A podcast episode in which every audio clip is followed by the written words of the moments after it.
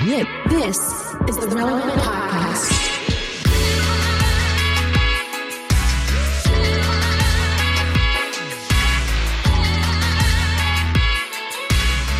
It's episode 1120, and it's a relevant podcast post Thanksgiving edition. Yeah.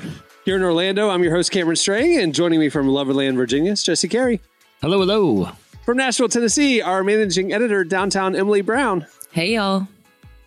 And that's it. Uh, Derek and Marty are off today. Uh, a little behind the scenes. I feel like we are a sports podcast that had to do an emergency episode after a big game, like or like the Super Bowl, and they recorded that night. You know, to get it out Yeah. first thing in the morning. We are recording this as everybody is still coming back from Thanksgiving weekend to get it out on time for Tuesday. So this is one of our 11:59 type episodes. That's that's how important this is. Exactly. Exactly. Yeah. Yeah, I think Derek and Marty are still in a food coma somewhere, so they're slowly. Yeah. They'll be back Wednesday, hopefully. Uh, how was y'all's uh, Thanksgiving breaks? Uh, Jesse, you were with extended family up in the Northeast. Yeah. Lovely. It was cold, uh, uh, refreshing.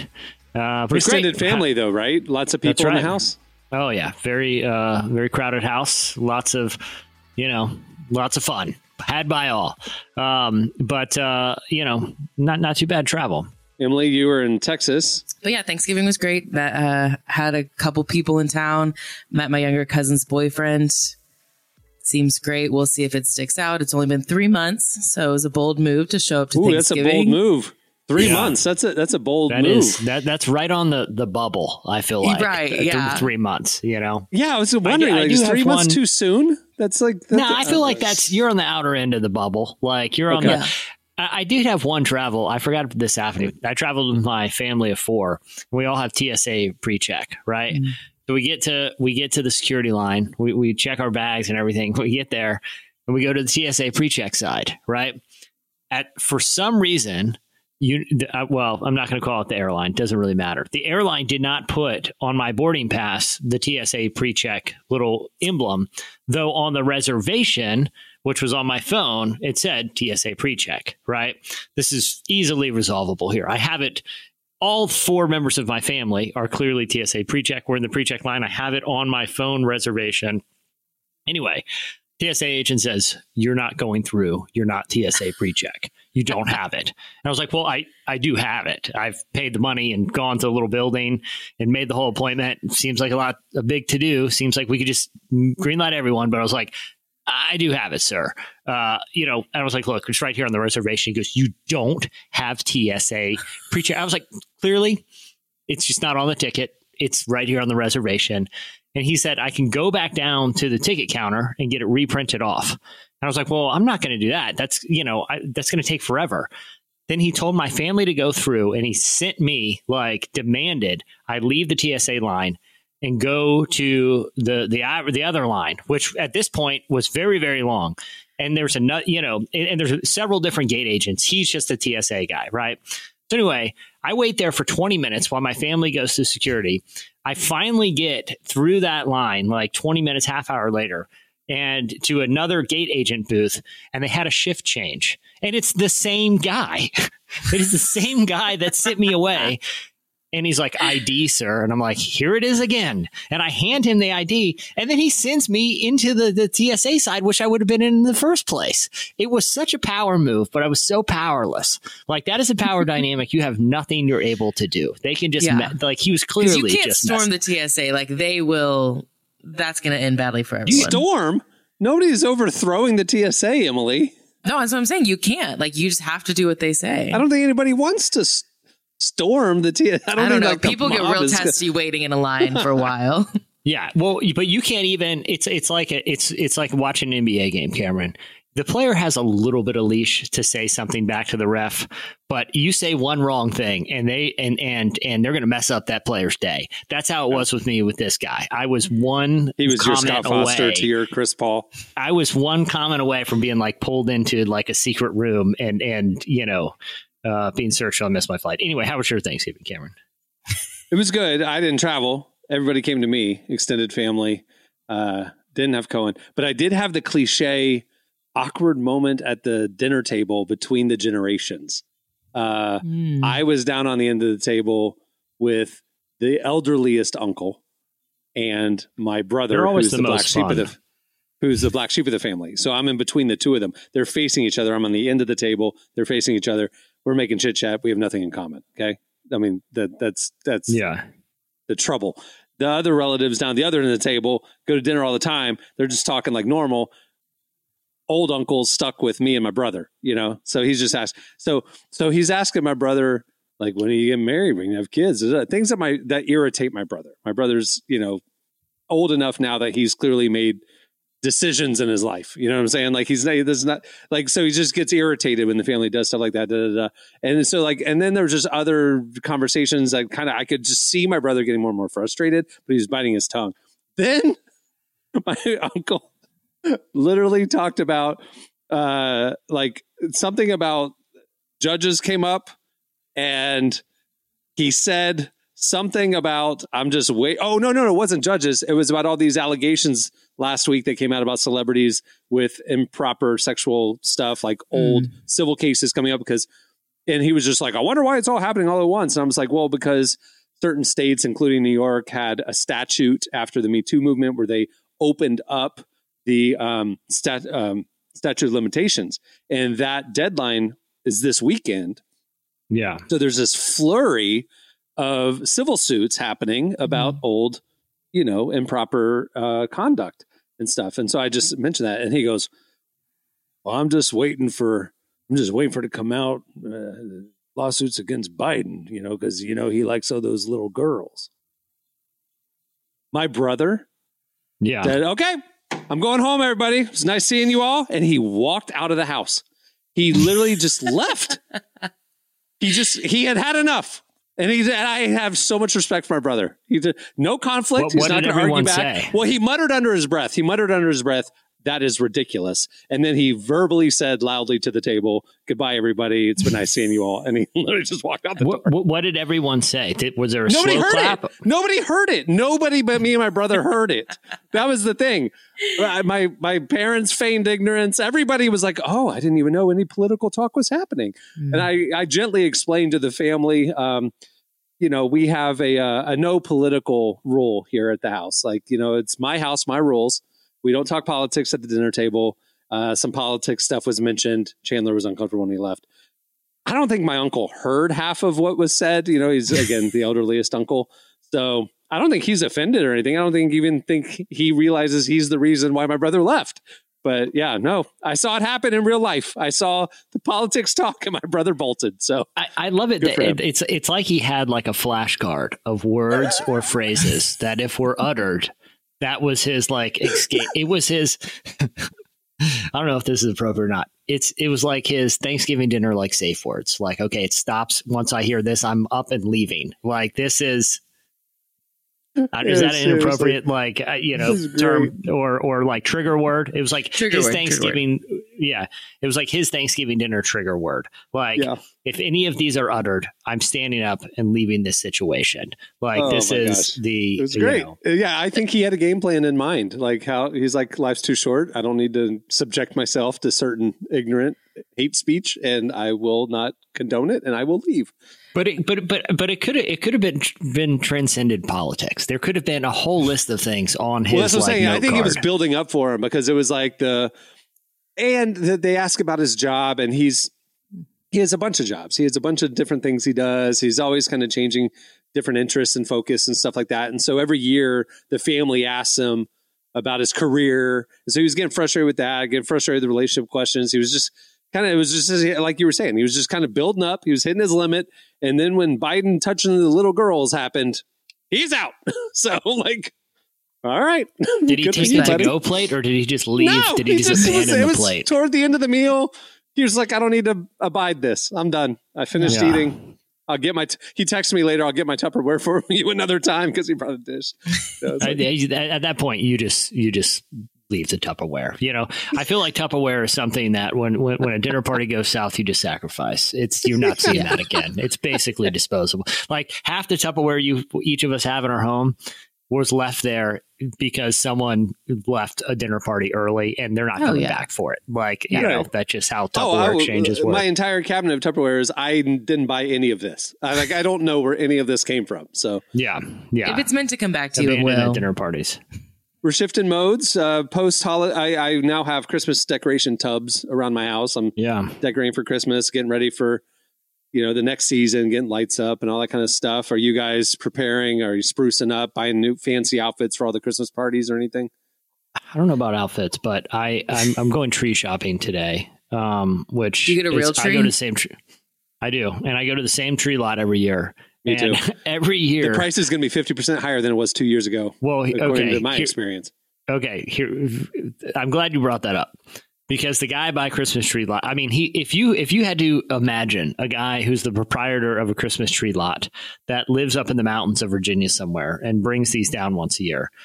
Overalls, big red hair, red, red beard. You know, th- this is the guy. I get a history lesson on the economy of, of Christmas trees every Chris. You can tell he doesn't get a lot of social interaction up there on the Christmas tree farm. Like this is this he loves to.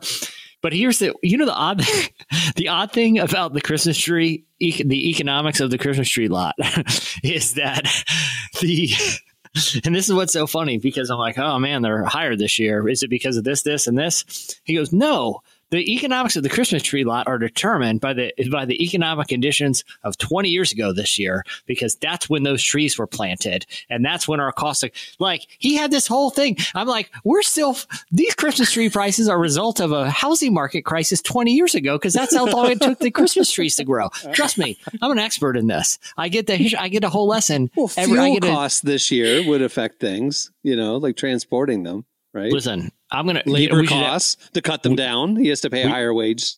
I don't think he's paying anybody. I think he's this is one man kind of operation. I think he's Just just him and a coasting. I think it's limited fuel. I think he's just coasting down from the mountains. Yeah, I guess it would be downhill the whole way. I think he's fueled on on on like Christmas tree sap. I, I'm pretty sure. Oh, but I did. I got in. I got in a day early from my from my Thanksgiving because I wanted to get some ducks in a row. Got a haircut yesterday and had a very odd experience when I was getting my haircut. The the nice woman doing my you know cutting my hair acted as if what I was telling her was an option for her. And that ultimately she was the one who was going to decide what the haircut would be. I kept telling her what I wanted, and she said, "No, I'm not going to do that. That's not going to look good." I'm like, "But, but that's what I want." You know, she's like, "No, no, no, we're not going to take that much off this." Your part." haircut no, no, no, is the same every time. What was she disputing? Did you want to like do a mullet this time or something? it was a, I wanted more off different places. I wanted, I, you know, like I wanted a light. She just flat out refused. She goes, "No, your hair is not going to look good like that. I'm not going to do it." Jesse, this is a trust the chef situation. You go to a Michelin star restaurant, you don't say no olives and extra cheese. You you But say I was at the equivalent of like a, chef. I was at, but I was at the equivalent of a, like a Subway sandwich artist, where they may be a sandwich artist, but I'm in charge of what fixins are going on. You know what I mean? Like th- I wasn't at a Michelin star. Uh, You- so you weren't like at a salon where like this is a, a like this is an expert artist. This is a, you were at a uh, Fantastic Sam's level. This was a chain. Supercuts level. This Yeah, was a chain. It, at, at you know Never the- the trust ne- them. Yes, next be to like a- hands on with those guys. next yeah. to like a you know a GNC and like Yeah. a Marshalls. You know They've what I'm been saying? cutting hair Maybe for they all went- of two and a half weeks at that. Yeah, yeah. I went to a mall on Friday Well- to see a movie, and across from the AMC was a place called the Academy College of Hair. And I feel like this person maybe graduated from the Academy College of Hair. That's kind of the vibe I'm getting. Yeah, I, I would say in this situation you could impose your desires. If I'm at a salon and I'm splurging on an expensive haircut, I tell them whatever you think looks good. You know, But you I see my couldn't. face shape, you're the expert. I couldn't impose it. I was attempting to, and there was just a flat out refusal. It was like, did I tell you guys my coffee shop story the other day? No, Where I went to like one of those bougie. I told you guys. I think I told the story. I went to one of those bougie like artisan coffee shops that you know, like the hipstery kind, where you know people wear beanies, you know, even though it's uh, you know in the dead of summer or whatever, and flannels. You know, Yeah. Everyone looks like they're they're in a Portlandia sketch.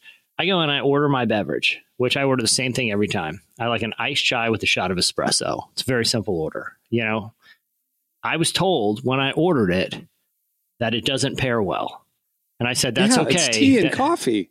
That's no good. I, I ordered. th- There's a name for it. It's called a dirty chai. I don't say it because you sound ridiculous saying it, but I the, the barista said That's right. I remember you telling this story. the, The the, dirty barista said chai, that doesn't. yeah. Yeah, the, the, uh, that doesn't pair well. And I was like, I, I didn't. That's fine. That's what I want. They, they flat out refused to make it, and they said Good that they would. They would. I could order two different drinks and then do it myself.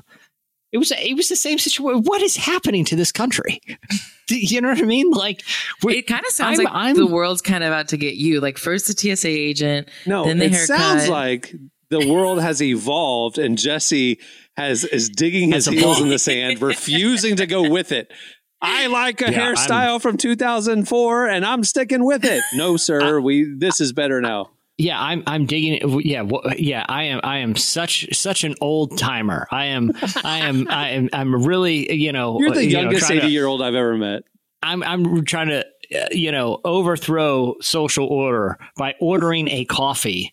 th- th- with the with the ingredients I want in it. Oh my gosh! Look, you know the revolution begins. You're going to be the uncle at Thanksgiving next year. That causes Oh someone my to gosh. leave. Who who so who won the standoff about the hairstyle? Because your hair looks nice. You're looking at it. She did. I, I couldn't, looks there was nothing I good. could say. What did you want different? This is how your haircuts It always wasn't a negotiate. I wanted more hair off.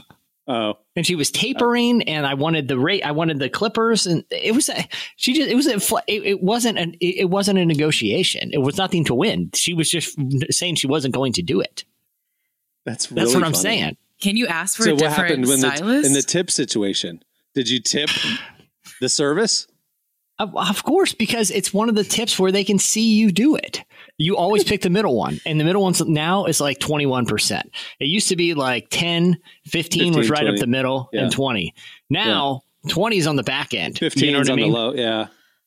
So I, I I always choose the middle one, eh, you know, and no matter the level of service, because I'm not going to be, I'm not going to. Uh, it's too awkward to do anything I other than on the little iPad not hit the middle one.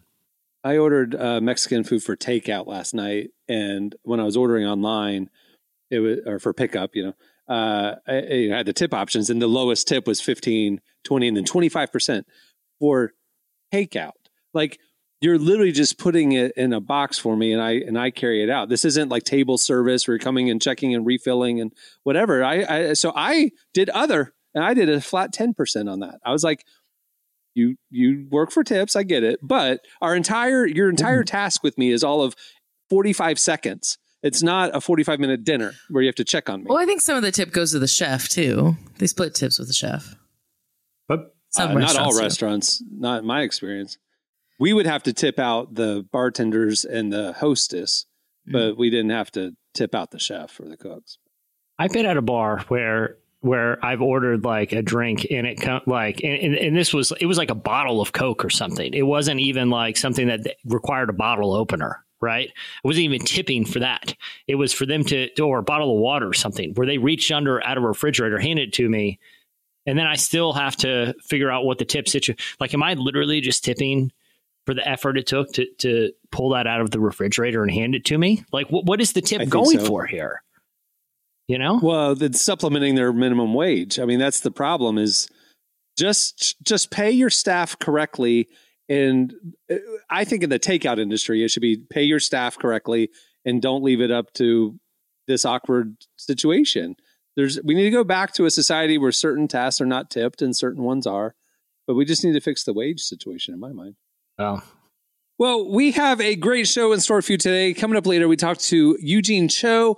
He's the president of Bread for the World and one of our favorite uh, pastors and, and speakers. Also, at the end of the show, we have an Ask the Cast holiday edition. You guys have a, had a lot of life conundrums this season that you needed some input on. Uh, you do not want to miss that. There's some great questions. Can't wait for it. Stay tuned up next. It slices.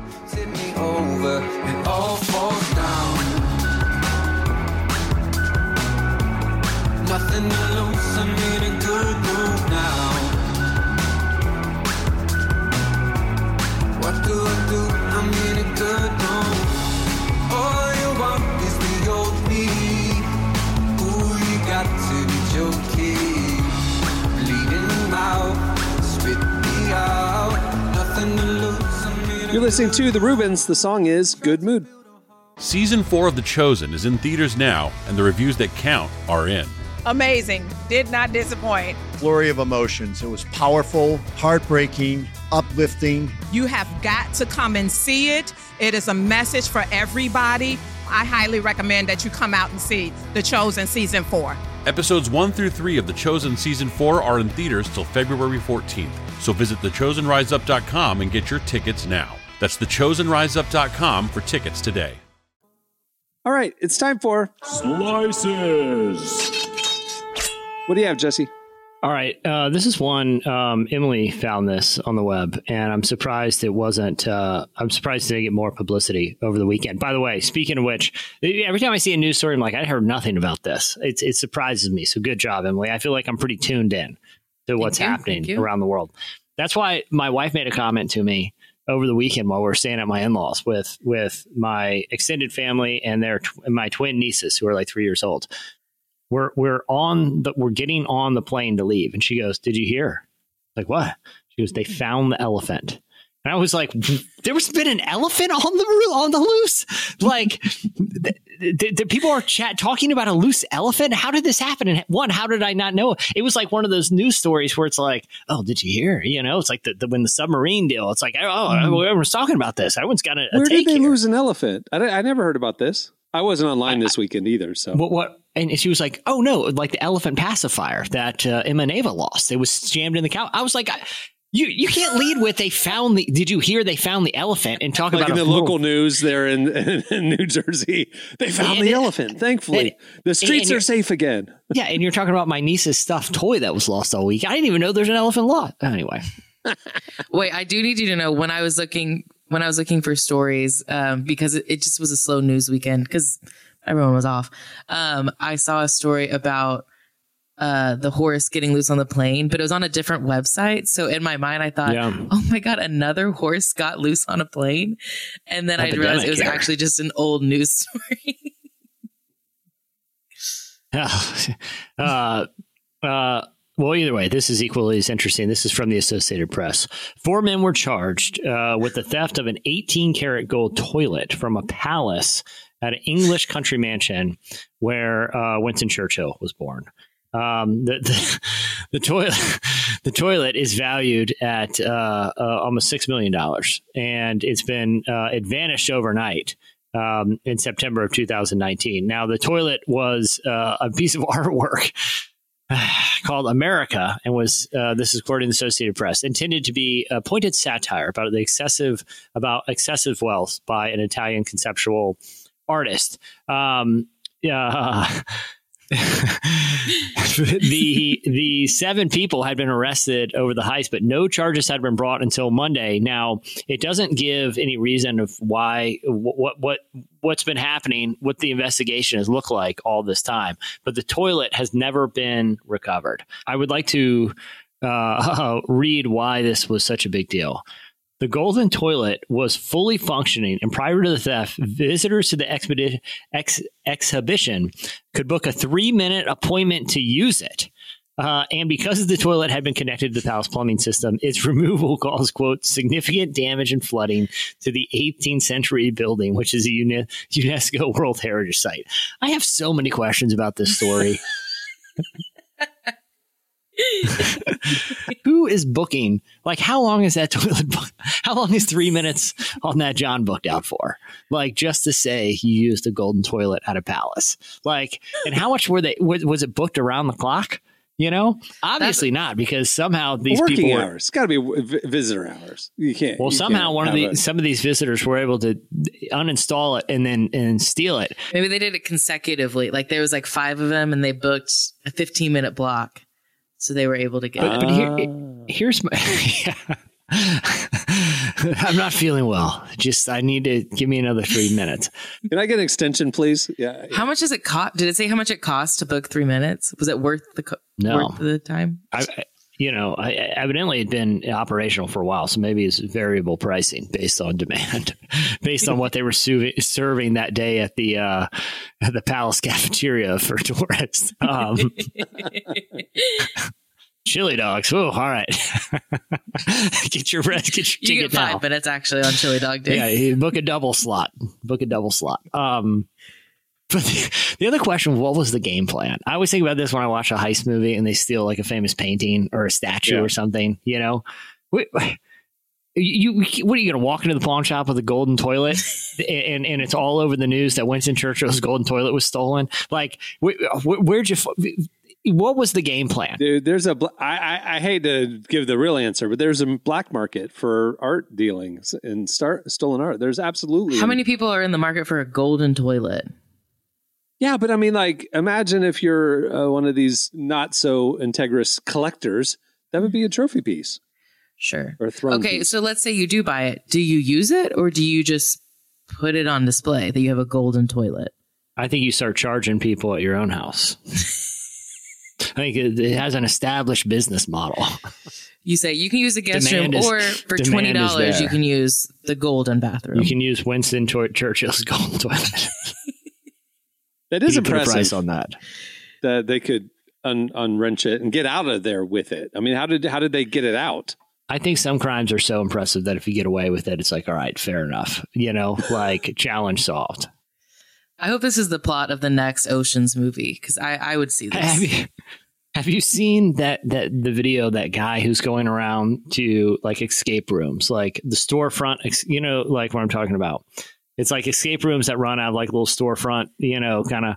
And he goes in with a bike lock, and he goes and he opens the door and he throws in clues, uh, uh, like written on a piece of paper, and then But he only goes to ones where there's one entrance and exit. There's not like a back Yeah. entrance or a back Yeah. exit.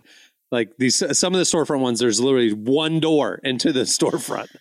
And Seems like a real fire risk, but uh, but either way, it's it's it's like that. Some things it's like, oh, he's got a point. When I see when I saw that on social media, I was reading that he was terrorizing this one escape room. Not that he was going to multiple ones, but there's this one escape room in his town that he had a bad experience at or whatever, and he's to get revenge. No, he I goes think up to them, serial. I think he's Okay. serial. You know, but he's serialized it at that location too. Like he keeps coming back and locking the front door and throwing in instructions on how to undo the lock. and like, but they, but he, I read that he's done it multiple times at this one location. So he's going around the whole city too, like a bank robber. Wow. yeah, anyway. it's yeah. Sounds like he needs Pretty a job. funny. That's what I'm saying. I, I support things like that. Like those are crimes that I feel like we should just turn a, s- socially turn a blind eye to. And if you still Like, you went get in a free Churchill's golden toilet and you got away with it, it's like, Eh. yeah, cool, man. That's yeah. I, I mean, I'm very impressed. You damage 18th century plumbing, but to be honest, that's probably you could, a couple wet wipes could do that job. So it's Yeah. no big deal. Yeah, it was due for uh, repiping anyway. So, all right, what do you have, Emily? Okay, so there's a listing on Facebook Marketplace um, that is like legitimate. Someone put this on Facebook Marketplace. They were looking for a roommate to share half their bed. Um, so not even like another room or another bed in the room. They were like, "This is for ha- you can have half of my bed," and they'll share the space together. Um, but it was going for Yeah. six hundred and fifty dollars in Toronto. For half of a queen size bed. In half a queen size bed. when I read this, like, because we posted this last week, I when I read this, I was like, I can't believe somebody is that audacious. Like, that's disgusting. But deep in the news coverage, it mentioned that this is a thing, like Mhm. in certain metro areas, like like this one Facebook Marketplace listing kind of went viral, but apparently, and they pulled it down because of the vir- virality of it. Yeah. But uh, but apparently, like this is a thing that they do. Is like they'll rent share their beds. There's a term for it. yeah, it's called hot bedding. hot bedding. That that makes me more uncomfortable. I would never hotbed with a stranger. I won't hotbed with a friend. I mean, like what's it's the comforter like- situation? Are you on? Is one below and the other on top with like a throw blanket? Because that's a different. That I think seems you little can different. decide that with your That's cold bedmate. bedding. Um, yeah, there was a survey in 2021 where they inter- they polled 7,000 students. Uh, in this is in Australia. They so- they polled 7,000 students, and three percent said that they had resorted to hot bedding to save on rent, which is not a huge amount, but still enough people that have done it. That three out is of a hundred people are renting half their bed. That's that's three more than I thought. That's crazy. Um, so what I'm hearing is you guys would not be interested in this, even if it was to save on rent. to a stranger that answered a here's the deal it's not necessarily that you are renting out half your bed who is renting out half your bed i don't want to lay next to that person you know that, that that's the thing that It's like equally weird. It's like weird that you're offering it, but also weird that someone would take you up on that offer. put a Like, cot put an air mattress on the floor like like why are you Yeah. renting out half your bed and also the fact that it was a queen size. It was like if it was like a king, be a little bit better, Yeah, but a queen's not big enough No. for two strangers.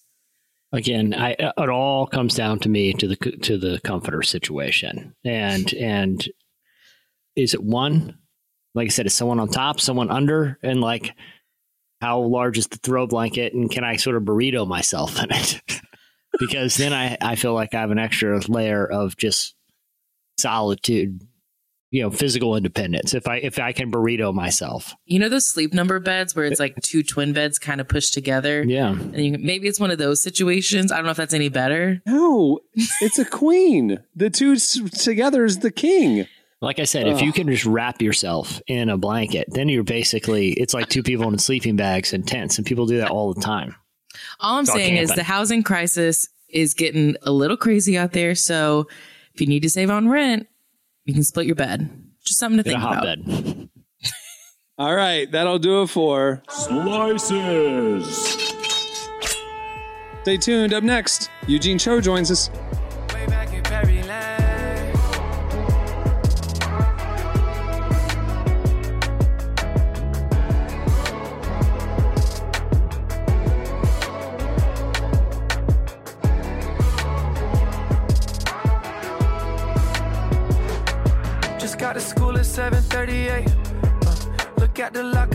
see my name. Uh, I look again, maybe just in case. Went to the coach and asked him, what happened for the You're listening to Holvey. The song is Perry Lane. Well, Relevant has a lot happening this year, and we don't want you to miss a thing. Make sure to sign up for our newsletter right there on the front page at relevantmagazine.com, and we'll send you our top five trending stories sent to your inbox every weekday. We'll also send you a weekly uh, podcast newsletter with the latest episodes, some uh, fan extras, and first peeks at the new shows that we're going to be rolling out throughout this year. Make sure to sign up. It's the best way to keep in touch with everything we got going on. Well, our guest today is Eugene Cho. He's president of Bread for the World, a nonprofit organization that addresses food insecurity around the globe.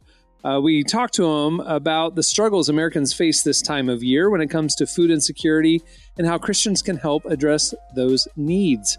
Here's our conversation with Eugene Cho.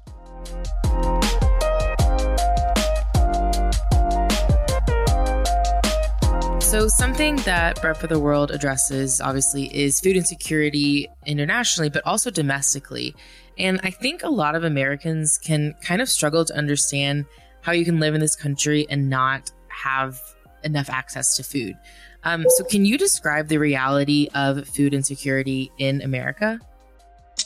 So right now, we have approximately 41.5 million people uh, basically on food stamps, uh, something called the SNAP program. There's another program called the Women, Infant, and Children program, uh, which is also a federal program. My wife and I and our kids, we were on the WIC program many, many years ago. And it was a safety net. We went through a season of our lives when we were planting a church as a pastor, uh, when things didn't quite go the way that we had envisioned and didn't have a paycheck. We didn't really have a church at that time, couldn't get a job. I was unemployed for a while. And I was so grateful for that federal program. And so you could say that we were an example in that season of our lives as a food insecure program. We weren't starving, but we weren't quite sure where we were going to get some of our next meal. It may not have been necessarily that absolute next meal, but as we were considering that week or certainly that month and we were budgeting, we had to make some really tough decisions about whether we spend our resources on electricity, on rent, and on food.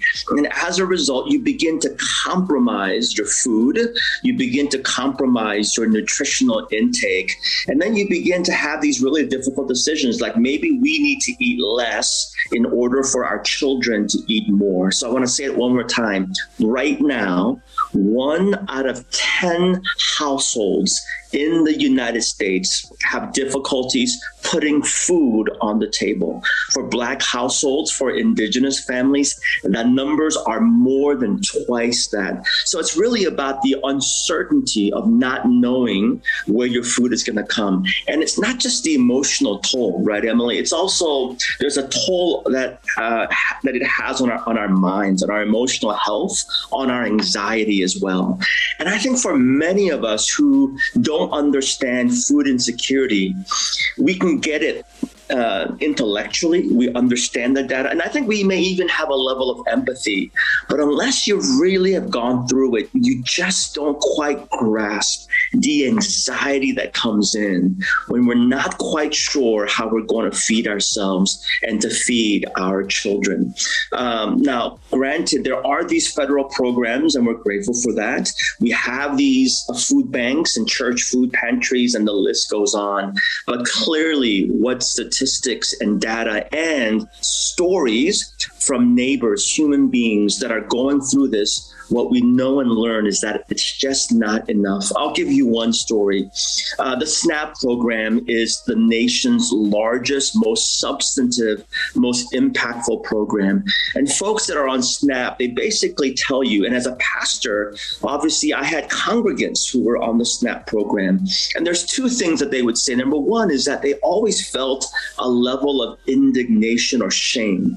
Uh, and I was really saddened by even my leadership when you you have congregants who were on food stamp programs and they just felt that they were unable to share that reality with others within that church. So there's still that, I think, dissonance, even in church communities, when we need to be more embracing and accepting and loving and empathetic. But the second thing that they shared that was really interesting is that across the board, their SNAP resources would expire, they would run out basically halfway through the month or about two and a half weeks into the month. And that's been verified by a lot of research. And so you've got folks that are eating two and a half weeks into a month and in the last 10 or so days they're basically skimping by because they're just not quite sure how their food is going to come onto their dining tables I'm glad you brought up the feeling of shame that often comes with this because I think a lot of us grew up with a message where, you know, it was looked down upon to ask for help, um, which is obviously something we should move away from. Um, so I'd love to know, like, how can the church be better about encouraging individuals who need help without shaming them? Hmm. That's a great question. And that needs to be a podcast in itself, like an entire series. Uh, and so uh, Emily and Eugene launches a new podcast on normalizing certain things. You know, so so, so I think there's a, a few things that would come up. And you know, for one, uh, I know maybe we are using this word a lot, but I love the fact that we're using this word a lot, and it's the word empathy uh, is to place ourselves in the situation that others might be at. Uh, it's compassion, it's connection, it's to understand. And theologically, as Christians, this theology of the body of Christ, if anyone should get it, it's got to be us. Like this is part of our very identity. And so I think we've got to keep speaking about these things and not just speaking about it as intellectual abstracts, but again, understanding that Jesus, our Lord and Savior, not just a good moral teacher, but the person that we say we follow, we see this deep empathy and compassion. And it's not just empathy and compassion, it's friendship and relationship. He chooses to engage engage in friendship and relationship. But I think one of the ways that we can normalize this is we can speak about it, particularly from stage and from the pulpit, in a way that it's not a project. Sometimes one of the most dangerous and unjust things. There's a danger in trying to do justice unjustly. And I think one of the ways in which we do this is that we treat those who struggle with hunger and poverty as projects. And people were never intended or meant to be projects. These are our mothers and fathers. These are our sisters and brothers. These are our uncles and aunts. These are part of our very community. Again, the body of Christ. Uh, I was really surprised that, in a way that I wasn't expecting to, but when I was sharing a little bit about our hunger story, our hunger insecurity story, when I was sharing that we were on a federal program, like it shocked some people, but it also gave people permission to say, hey, this is actually normal.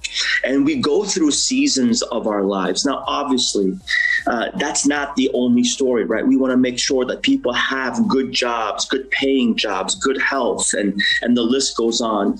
For me, the reason why hunger is such an important issue is that it fits in and aligns so much with what I believe to be a biblical mandate for human flourishing.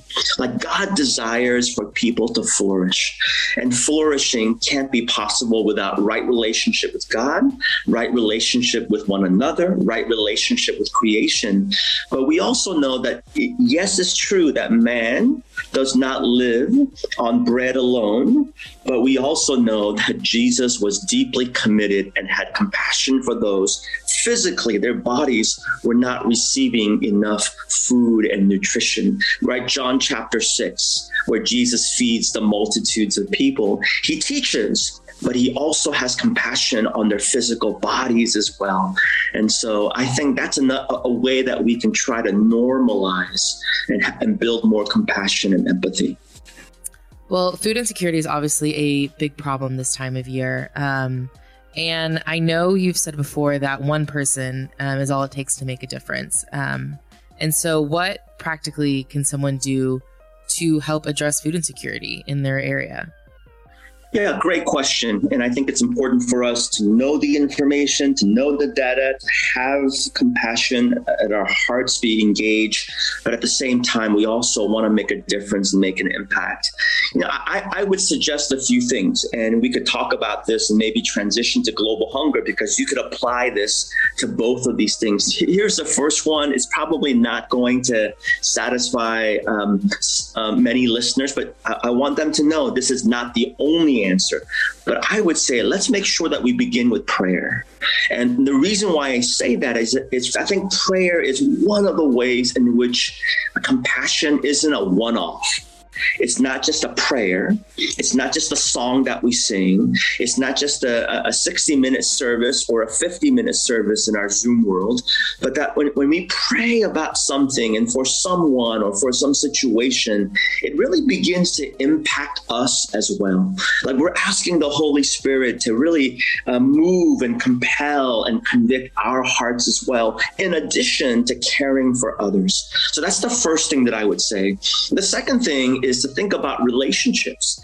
Like, how am I building relationships in such a way that I have an opportunity to learn about what others might be going through as well? So, right now, if there are pastors and ministry leaders that are listening to this podcast, I guarantee you, even if you think your church or your town or your neighborhood is incredibly affluent or well off, I guarantee you there are people within our spheres, our communities that are struggling with issues of hunger. Not just your church, but if you think outside the walls of the church, since we know that God is calling us to be a good neighbor that extends beyond the walls of the church.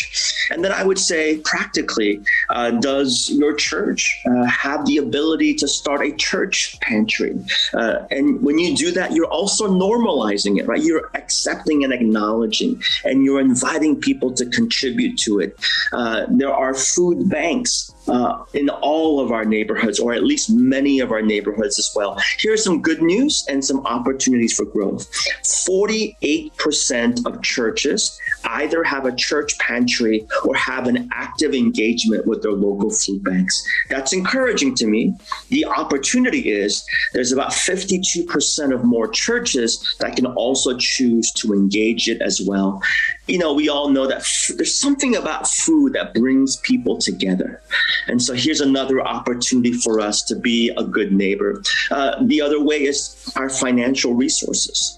Uh, we need to distribute financial resources may we be compelled and convicted to give and share of our financial resources. And here's the last one.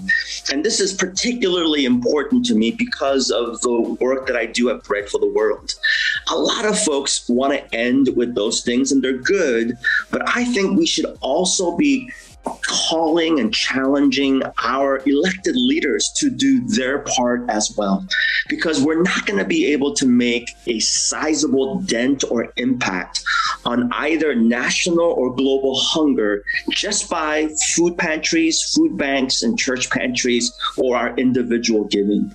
We need our elected leaders, our government, both here in our nation, but also around the world to do their part. And so, Bread for the World exists to activate and mobilize uh, the church, Christians, and others to help us inform legislation and policies that can make an incredible impact around hunger. I'll just give one example last year we were able able to help pass something called the child tax credit for one year the child tax credit in that one year help reduce childhood hunger in the United States by 30%. And we were encouraging people to make that a permanent child tax credit or certainly extending it for three or five years because research, both by Bread, but also by so many others, we believe that when you enact the childhood tax credit, it has the capacity of reducing childhood hunger in the United States by about 45%. And that's significant and dramatic. Earlier, I mentioned 13 million children. We can reduce that by half by enacting this policy and legislation. Is it messy? Of course. All legislation, all policies are messy. Here's why because people are messy. But when we can enact these things, and that's the reason why I'm encouraging your listeners join us. Visit bread.org. Learn how you can raise your voices to be an advocate for issues of hunger, both in our nation and also around the world. That was Eugene Cho. Make sure to check out uh, the work they do at Bread for the World. You can find all the info at bread.org. All right, stay tuned. Up next, it's Ask the Cast Holiday Edition.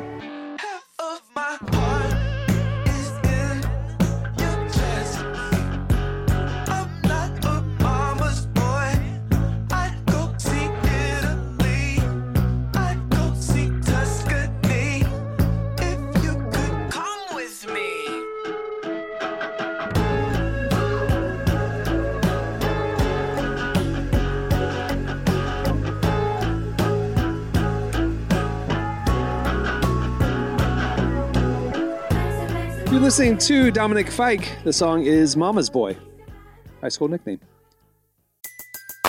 Everybody in your crew identifies as either Big Mac Burger, McNuggets, or McCrispy Sandwich, but you're the filet fish Sandwich all day. That crispy fish, that savory tartar sauce, that melty cheese, that pillowy bun. Yeah, you get it every time. And if you love the filet of fish, right now you can catch two of the classics you love for just $6. Limited time only. Price and participation may vary. Cannot be combined with any other offer. Single item at regular price. Ba da ba ba ba. Okay, it is time for an Ask the Cast. It's the holidays. There's a lot of, you know, changes happening in life. You got to buy presents, you got to holiday parties, you got to decorate all the things, deal with family. So you guys hit us up and gave us scenarios that you're facing and that you needed our input on. You hit us up on X at Relevant Podcast. Here's some of the questions. I'm just going to read them and you guys can help us figure this out. Erica Hall wrote in, I call this, I, I titled each one, The Mysterious Disappearing Dessert. This year for Thanksgiving, I spent hours making a cheesecake, she said. Desserts are a big thing in my family dinner, and it was my first year baking something from scratch. I was pretty excited and nervous, to be honest. So I took it to my mom's house where the extended family was all eating. Right before dinner, I look at the dessert table and notice my cheesecake is missing. Everyone claimed they didn't see what happened to it, but it wasn't in the trash or anything. It just disappeared. I have two suspects my aunt, who loves cheesecake, hiding it for herself for later, and my other aunt, who also brought a cheesecake that she bought at the grocery store. I'm going to see them both again at Christmas. How do I set up a cheesecake sting operation and get the truth without ruining the holiday spirit? That's Erica Hall. Well, the, the answer is clear here. Um, I don't I don't think people are going to like what I have to say, but it's the only way. You get a flavorless, fast acting laxative. and so you bake another cheesecake is what you're saying. Bring it to the Christmas That's- party. That's right. With with a healthy Dumb and dumb. We're talking Dumb and Dumber style here. Okay. I think people still remember the. It's an old film, but I- Aunt Judy's going to be so mad. You'll find out soon enough who the perpetrator is, if in fact they're eating it, and if no well, one eats say, it, that only you know works it if wasn't it's the the person. ant that eats it. exactly, but yeah, you what if nobody steals it this time and the whole family gets diarrhea? Then I mean, you just play dumb. Just, just you know, we had a little. You're never going to be allowed to bake again for a family gathering. They're not going Nobody's to pin gonna it on ever- the che- It's just a stomach bug. It, it happens all the time this time of year. There's bugs They, going they around. don't know that it came from the anything. cheesecake, is what you're saying. But you eliminate if if if there's no no one going to use the golden, you know, if you have if you're charging to use a golden toilet, it's a great opportunity. By the way, but if no one is is making an emer- making an emergency departure from the party, then you know it wasn't the aunt that likes cheesecake. You know it was the one who felt like mm. there's this is the only this is the only solution. Now you have to be absolutely willing to poison the whole family for a night, but if you want answers. It's the only conceivable way. You got to risk it for the reward. She could conspire with the rest of the family beforehand. I've I've bugged the cheesecake. Like so, That's a don't lot of eat work. that cheesecake. That's a lot of work. That's a lot of work. They, they'll be fine. They'll be just make sure it's- they're hydrated. Make sure they have slow dosages. They're, they'll be Have some fine. Pedialyte in the fridge, is what you're saying. All right, yeah, here we go. Right. Craig Thomas wrote in. I call this the holiday playlist peacekeeper. My family is divided into those who want to only listen to religious Christmas carols, my parents, and those who want a more diversified playlist, everyone Okay. else. How do you find a harmonious solution to keep everyone rocking around the Christmas tree? This would this I need you need to go on and and Emily, I'm interested in your um, take here, but I feel like you need you need to find like one of the last remaining like Christian bookstores out there. You know, um, the old the old kind of Lifeways or you know strip mall, you know Christian bookstores, because one of the key things they had was if you like you know um, uh, Soundgarden, you'll love the Newsboys. It was a perfect little list. You like Run sure they DMC, you'll love DC Talk. Yeah. Exactly. Um, I'm sure those. Ex- I'm sure they have some for Christmas time. Those are the the only the the only. They're experts. That's what they do. You know, or just find like a retired Lifeway employee and ask them because they could provide some alternatives that would make those people happy. Emily, what's your take here? My first thought was he needs to just pull kind of like a hairstylist situation like earlier and just say no and just put on whatever he wants. But if mom and dad are offended by I saw mommy kissing Santa Claus by the Jackson Five and they think we should only do Noel or Silent Night, like you're just going to put on the Jackson Five and I got offend mom and dad? I got it. What? This is What? this is you know, tell them you've been taking like Korean or French or something, and you've been doing like an immersive program, and just use foreign language. Great, you know, like K-pop. People listen to K-pop all the time. They don't care what the word lyrics are. Just find the equivalent for Christmas. You're just listening to German pop Christmas music. They, they no one knows the lyrics. Okay, but then I have to listen to German pop Christian. yeah, that's true. German pop, some polka Christmas. Yeah. Uh, all right. John Graham wrote in. Uh, this is this is a conundrum. Uh, I called it the gift of regifting. John Graham says last year for Christmas I received a hideous Christmas sweater from my aunt. Like it was so bad you'd think it was a joke. So as a joke, I regifted it for my office's white elephant gift exchange. Now my aunt just said in the family group text that she's excited to see me wear it at the family Christmas party this year. And uh, what do I do? That's basically what he said. John Graham. Did he say who he regifted it to? No, it was a white elephant gift at the at the Christmas uh, office Christmas party. So he doesn't have it anymore. It's gone. Hmm. He's gonna have to find the exact replica and act like he wears it all the time. He, That's the only thing. He It, is, it seems to me like maybe like his aunt like made it, or it's like a so unique that I don't know. again, I think you go to your aunt's house the night before the Christmas party and deliver a delicious cheesecake that happens to be poisoned with a tremendous amount of flavorless laxative. If she, So if she she, doesn't come- go to the holiday party. if she if she happens to come down with a violent stomach a violent stomach bug the night before, she ain't coming and disaster gosh. averted. And she got a cheesecake out of the deal. oh Oh my I mean- gosh, that's brilliant. I think that's the only solution. That seems like the that's only the only one. solution, dude. Yeah, unless you luck. can remember it and just go get one made or something. I think I think it's what we call in the biz, in the advice giving business a Christmas miracle. Okay, uh, last one. There's more. Maybe we'll get to it next week too. Uh, there's more, but JD Santino wrote in. I call this the case of the over enthusiastic carolers. He says a group of carolers has been serenading outside our house for three years straight. They come back every year. How do you politely ask them to move on to the next house or skip ours without offending our neighbors? Is is it like a nightly thing, or is it just once a year that you have to endure this? Is, I, that getting clear? that they just show up every year and he just doesn't enjoy it. Yeah, I mean, it seems like you know you could do the. Well. It seems like you could do the lights out thing, like Mm-hmm. uh, you know, like Halloween. But if you want to send the message, I think you volunteer. You get very excited this year, extremely Yeah. excited, Yeah. and you join their their crew for the Oh. evening, and are just awful. Just Oh, the see, I thought you were going to say you would thank them for their singing with a lovely cheesecake. I, you know, I thought about that, but that's only going to resolve for the one night because they're not going to know where they got the just stomach bug. Yeah. Yeah, exactly. But if you join them and be like, guys, this is great. I look forward to it every year, and I'd like to be a part of this. And then you just go and you're just wailing, and you're and you're just making. up and ruin it. Guess whose house they're skipping over next year? Hundred percent. They don't want you to sidle up. Oh, probably- oh, I get it. So they come to your house and you're like, you're so inspired, you want to join them for the rest of the evening. So You next year they're their not even going to come to your house because they don't want that to happen again. Exactly. That's then actually you're on the good idea. blacklist. I know. Yeah. So you got to deal with it for great one more year, but then you're free. All right. Well, you guys sent in more, and and actually, we'll do this again uh, on next Tuesday show. So so uh, send in uh, more of your holiday conundrums, like would you have handled the dinner situation differently than my brother did? Stuff like that. Well, before we wrap things up, uh, a couple updates. Make sure to go check out relevantstore.com. Right now, we are running a 30% off Christmas sale. Uh, it's all, there's a bunch of new merch. Plus, we have our magazine and book archives and other stuff as well, some podcast swag. Uh, go check it out. 30% off right now. You just use code GET30 you check out, but the reminder's right there all over the site, so you don't have to write that down. Also, uh, make sure to check out relevantmagazine.com every weekday where we are covering the intersection of faith, culture, and everything in between. We have articles covering life in your 20s and 30s, uh, faith, career, relationships, the whole thing. Uh, it's, it's a lot of great content. Go check it out. And uh, if you see stuff you like, share it with your friends, post on socials, spread the word, interact, engage, and follow us on all the socials too. And then, no, we'll wrap it up. I'm Cameron Strang. I'm Jesse Carey. I'm Emily Brown.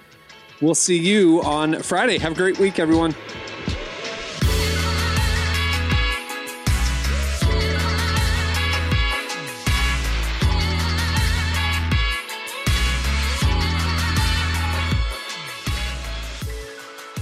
Thanks for listening to the Relevant Podcast. Check out our features, interviews, and news updates every day at relevantmagazine.com. And make sure to follow Relevant on Facebook, Twitter, and Instagram for the latest. For more great podcasts, browse the shows on the Relevant Podcast Network, which you can find at our site. And while you're there, don't miss the all new era of Relevant Magazine. A new issue releases every other month at relevantmagazine.com.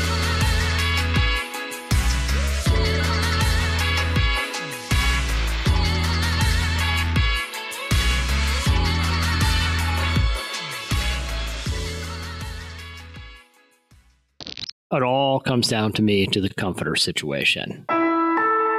Relevant Podcast Network. Everybody in your crew identifies as either Big Mac Burger, McNuggets, or McCrispy Sandwich. But you're the filet fish Sandwich all day. That crispy fish, that savory tartar sauce, that melty cheese, that pillowy bun. Yeah, you get it. Every time. And if you love the filet of fish, right now you can catch two of the classics you love for just $6. Limited time only. Price and participation may vary. Cannot be combined with any other offer. Single item at regular price. Ba-da-ba-ba-ba.